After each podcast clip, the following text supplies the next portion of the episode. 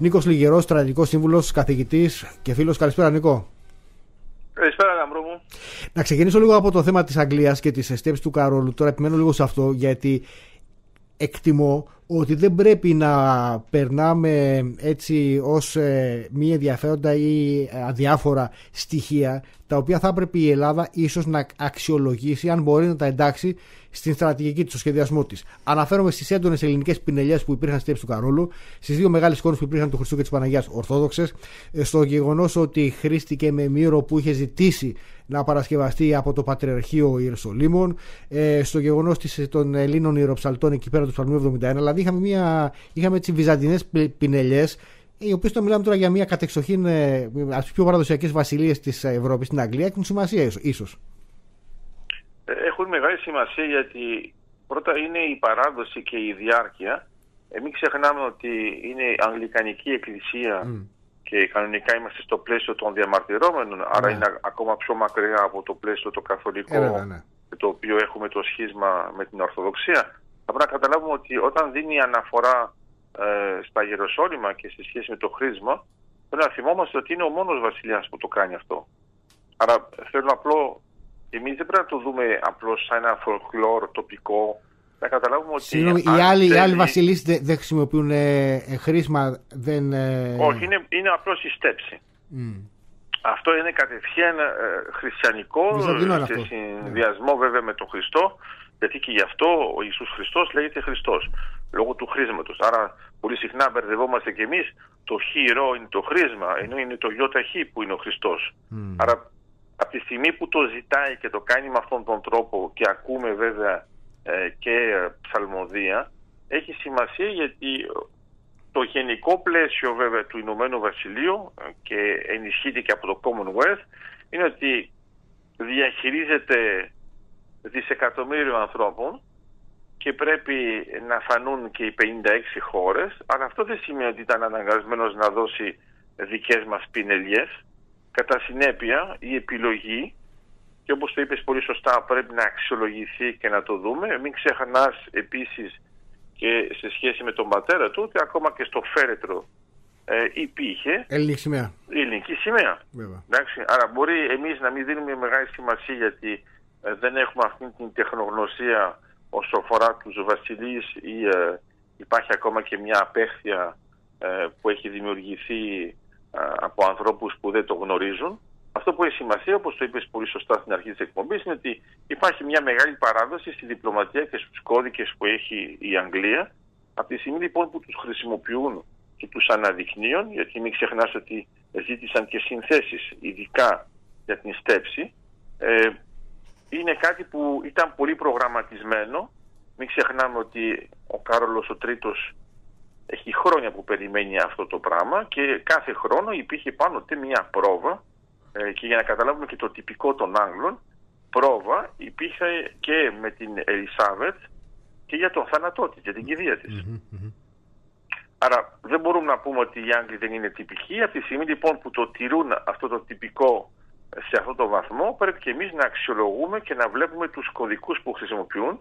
Νομίζω ότι ήταν κάτι πολύ θετικό και για μας και πρέπει λοιπόν να το αξιοποιήσουμε, να δώσουμε έμφαση σε αυτά τα σύμβολα και όχι απλώς να τα παραμερίζουμε θεωρώντας ότι είναι απλώς μια τοπική παράδοση. Τώρα μια και το πιάσαμε εκεί, σε σχέση με την πολιτική της Αγγλίας τι βλέπεις εννοώ ότι η Αγγλία είναι από τις χώρες, να πάμε λίγο στο ευρύτερο πεδίο τώρα, από τις χώρες οι οποίες έχουν πρωτοστατήσει στο μέτωπο με την Ρωσία. Ε, είναι και από τις χώρες οι οποίες ε, παρά τα εσωτερικά προβλήματα που έχει και παρά την, ε, την ε, τροχιά συρρήκνωση από ό,τι φαίνεται που έχει, θα δούμε τι θα γίνει στην πορεία και με την Βόρεια Ιρλανδία και με την ε, Σκωτία, αλλά διατηρεί τη δυνατότητα στρατιωτικής παρέμβασης σε πολλά σημεία του πλανήτη. Έχει διατηρήσει δηλαδή την, αυτή την, την ισχύ. Γενικά με την πολιτική της βλέπεις; Το λέω γιατί μας ενδιαφέρει η πολιτική της Αγγλίας και λόγω της Κύπρου, έτσι. Νομίζω ότι θα έχουμε και μια αλλαγή ε, όσο αφορά το ύφος, γιατί ο Κάρολος ο τρίτος δεν θα είναι σαν την Ελισάβετ την δεύτερη. Με ποια έννοια; Έχουμε ήδη ε, δει ότι έχει την τάση να δίνει και την άποψή του. Mm. Ένας τρόπος ε, να τη δώσει αυτή την άποψη μπορεί να είναι κάθε φορά έμεσος, αλλά μερικές φορές είναι και άμεσος. Και όταν κάνει ας πούμε την, την πρόσκληση με την Ευρωπαϊκή Επιτροπή, δείχνει αμέσως ότι αυτός δεν ήθελε πολύ το Brexit. Και όταν βλέπουμε τώρα ότι η Αγγλία το ξανασκέφτεται και βλέπει τα πράγματα διαφορετικά, αυτό ενισχύεται. Μην ξεχάσεις ότι σε κάποια φάση ακόμα και η Βασίλισσα έχει βάλει ένα καπέλο που είχε ευρωπαϊκά χρώματα και της είχαν κάνει μια παρατήρηση λέγοντας ότι είναι μια παρέμβαση.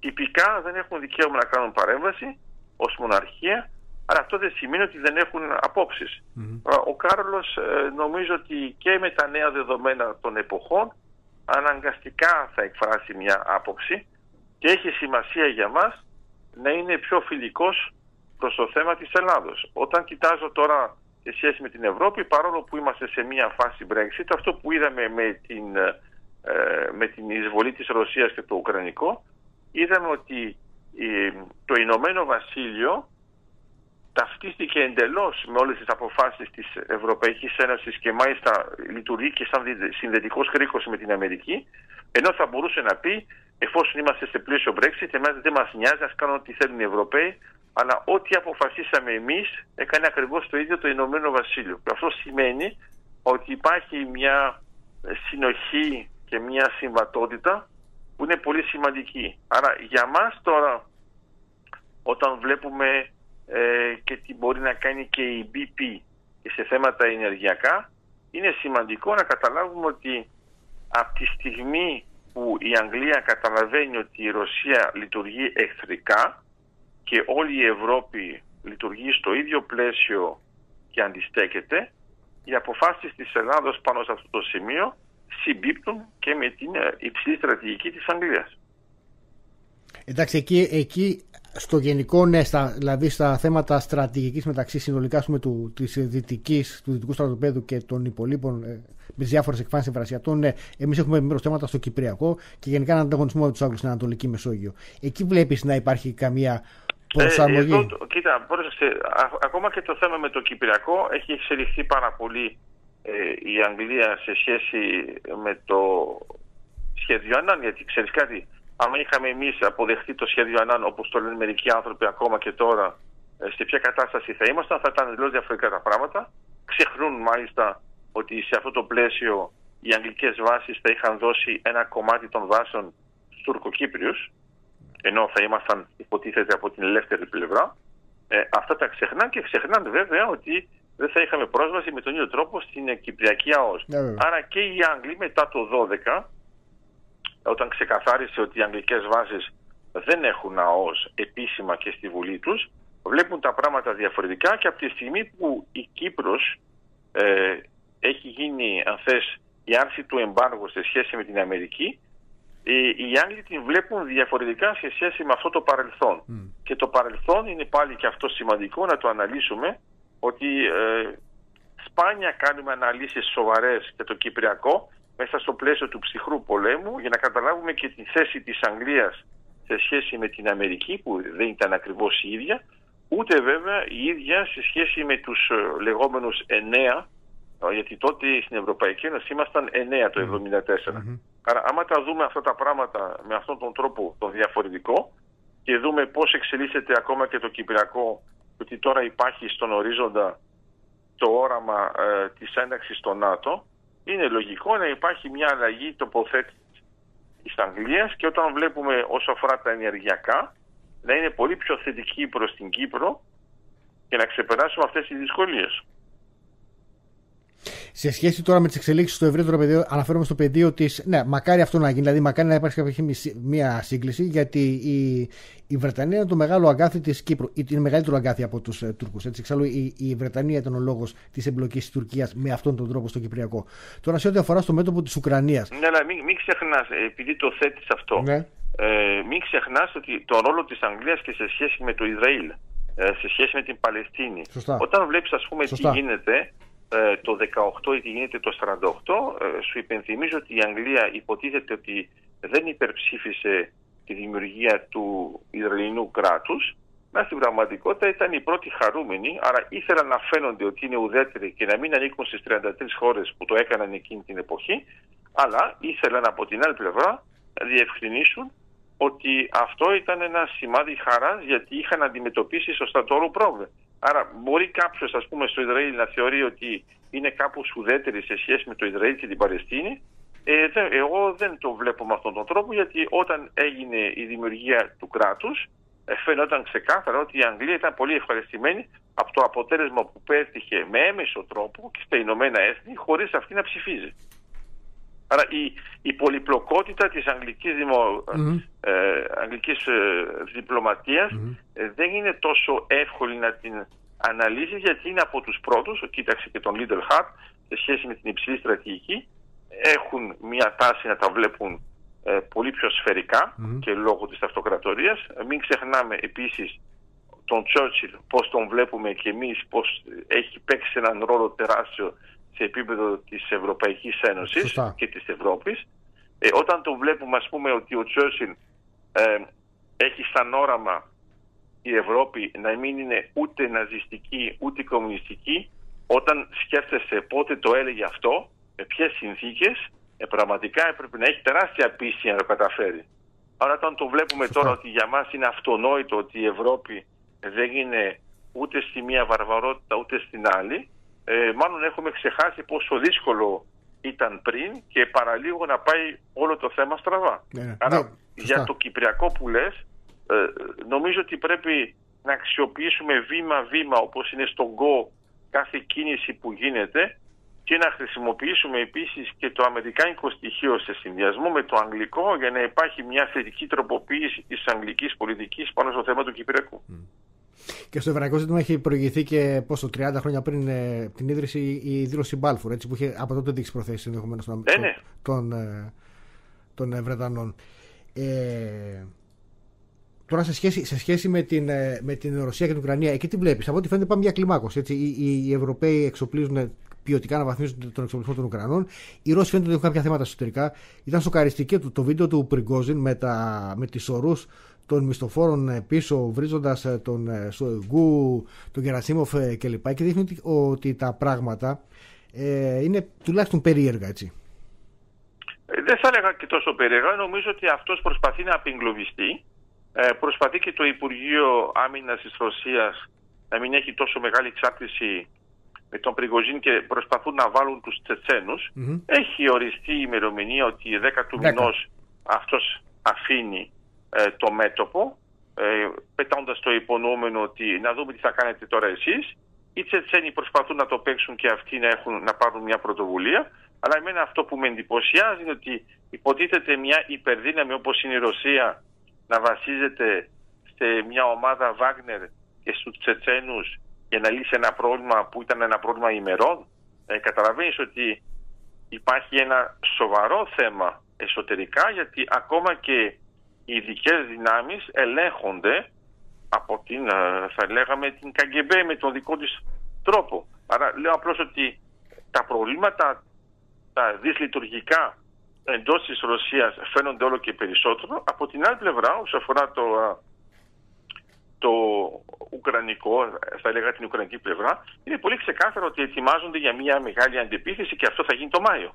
Άρα το θέμα ποιο είναι, όταν ακούμε δηλώσεις του Ζελένσκι ότι ε, θα ιτηθεί η Ρωσία όπως ιτήθηκε και η ναζιστική Γερμανία στο δεύτερο παγκόσμιο πόλεμο, είναι πράγματα που είναι πολύ δύσκολο να τα λέει μόνος του άμα δεν είχε υποστήριξη. Και αυτό που είναι ότι υπάρχει φθορά μέσα στο ρωσικό σύστημα και στο στρατιωτικό και στο πολιτικό και βέβαια στις μυστικές υπηρεσίες.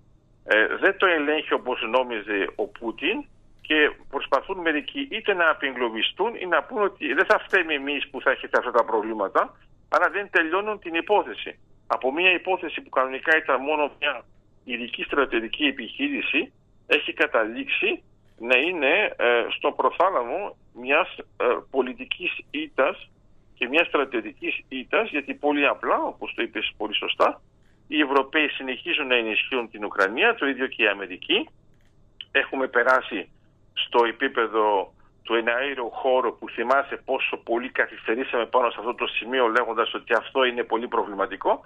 Και αυτό που βλέπω επίσης από την πλευρά της Ρωσίας ενώ στην αρχή το έλεγε σχεδόν σαν κάσους μπέλι ότι άμα χρησιμοποιήσουμε αεροσκάφη θα είναι κάτι που είναι διευρυμένο, ε, τώρα το αποδέχεται, υπάρχει και βλέπουμε τις επιθώσεις που σημαίνει, για μένα άμα θες να το αναλύσεις πιο βαθιά, ότι έχει τόσα πολλά εσωτερικά προβλήματα που δεν μπορεί να το διαχειριστεί με έναν ε, ορθολογικό τρόπο προς τα έξω. Γιατί προσπαθεί να πει ότι υπάρχουν πράξεις ενα, εναντίον της Ρωσίας εντός της Ρωσίας, προσπαθεί να πείσει τους Ρώσους ότι είναι ένα πρόβλημα το Ουκρανικό που αφορά και τους Ρώσους, αλλά εγώ βλέπω ότι πολλοί Ρώσοι όχι μόνο αδιαφορούν γιατί είναι αυτή η μεγάλη απόσταση, αλλά όταν αρχίζουν να ενδιαφέρονται πιο σοβαρά, δεν έχουν καθόλου την ίδια άποψη που έχει το Κρεμλίνο. Και κατά συνέπεια το Κρεμλίνο, εδώ κανονικά, θυμάστε πέρσι, ετοιμαζόμαστε να πούμε ότι επειδή είμαστε κοντά στο 9 Μαΐου, ε, θα έχουμε μεγάλες εκδηλώσεις κτλ. Εδώ πάνω κάτω μας εξηγούν ότι οι εκδηλώσεις μπορεί και να μην είναι τόσο μεγάλες γιατί υπάρχει μια κρίση και υπάρχουν ακόμα και τρομοκρατικές επιθέσεις ναι. εντός Ρωσίας. Όλο αυτό το ξέρουμε ότι είναι πλαστό. Μάλιστα. Θα δούμε εκεί. Ε, κάτι τελευταίο και θα επανέλθουμε ενδεχομένως και τόση εβδομάδας. Είναι πάρα πολλά που θέλω να ρωτήσω. Ε, σε ό,τι αφορά στην Τουρκία, έχουμε εκλογές ε, σε λίγο τώρα στο τέλος της ε, εβδομάδας. Συμπίπτουν με τις δικές μας από την έννοια θα έχουμε εκλογές στην Τουρκία, εκλογές σε εμάς, δεύτερο γύρο στην ε, Τουρκία και θα δούμε τι θα γίνει με εμάς. Εκεί τι βλέπεις απέναντι; Ε, δύσκολα τα βλέπω σε όλα τα επίπεδα σε σχέση με την Τουρκία. Πρώτα απ' όλα γιατί το πλαίσιο είναι πλαίσιο δικτατορίας. Εντάξει, μην ξεχνιόμαστε γιατί δυστυχώς βλέπω ότι συστηματικά στην Ελλάδα συγκρίνουμε αυτές τις δύο εκλογές. Ε, παιδιά δεν έχει καμία σχέση το ναι, ένα με το άλλο. ε, το άλλο είναι εντελώς ε, δικτατορικό. Εμείς είμαστε σε εκλογές που είναι εντελώς δημοκρατικές. Είμαστε μάλιστα σε τόσο δημοκρατικό πλαίσιο που αναρωτιόμαστε πώς το παίζουμε. Αυτό που έχει σημασία είναι να καταλάβουμε ότι το θέμα της Τουρκίας δεν είναι αυτό που πρέπει να επηρεάσει τις δικές μας εκλογές. Εμείς πρέπει να λειτουργήσουμε όπως τα λέγαμε στη θεωρία παιχνίων χωρίς τον δεύτερο παίχτη. Mm-hmm αυτοί ας κάνουν όπως τα θέλουν αυτά τα πράγματα και όπως θα τα μαγειρέψουν, γιατί σίγουρα μαγείρεμα θα υπάρχει πάρα πολύ. Ε, το θέμα είναι σε ποιο βαθμό, αν, αν θα είναι στο χειρότερο βαθμό ή σε βαθμό αηδία, δεν θα είναι καμιά διαφορά. Και μετά, εφόσον είναι μαγειρεμένα αυτά τα πράγματα, όταν οι δικοί μας θα προσπαθήσουν να πούν ότι αυτό μας επηρεάζει στο τι θα κάνουμε σαν επιλογές, ε, νομίζω ότι εμείς επηρεαζόμαστε από πράγματα που είναι πολύ πιο ανούσια, που δεν έχουν καμία σχέση με την Τουρκία και πάλι και εκεί πέρα βρίσκουμε ένα πάτημα. Άρα για να είμαστε ορθολογικοί, εμείς πρέπει να είμαστε πολύ πιο σταθεροί, να κοιτάξουμε όχι μόνο πώς παίζουμε σε σχέση με την Τουρκία, αλλά πώς παίζουμε με τους συμμάχους μας, πώς παίζουμε στην Ανατολική Μεσόγειο, τι χρειαζόμαστε από τη δική μας την πλευρά για να εκπέμπουμε ένα μήνυμα ότι όντως εμείς είμαστε αξιόπιστοι και σταθεροί και τι θα κάνουν οι Τούρκοι, θα το δούμε σε μια εβδομάδα και θα δεις ότι για μένα θα είναι όπως τα λέγαμε με τους σεισμούς, ε, πολύ θόρυβος για το τίποτα όσο αφορά τις αλλαγές ε, και μετά μια απίστευτη σταθερότητα σε μια πορεία που λες μα, αν είναι δυνατόν να μην συμμερίζονται τις αλλαγές των εποχών. Ε, σκέφτονται με έναν άλλον τρόπο και θα ήταν καλό να καταλάβουμε και με τις εκλογές ότι στην Τουρκία δεν ζουν όλοι στον 21ο αιώνα. Γιατί έτσι όπως είναι δομημένη η Τουρκία υπάρχει μια καθυστέρηση εντός της Τουρκίας από διάφορες περιοχές και βλέπουν τα πράγματα με αναλύσεις που είναι στον προηγούμενο αιώνα για να μην σου πω στον προ-προηγούμενο.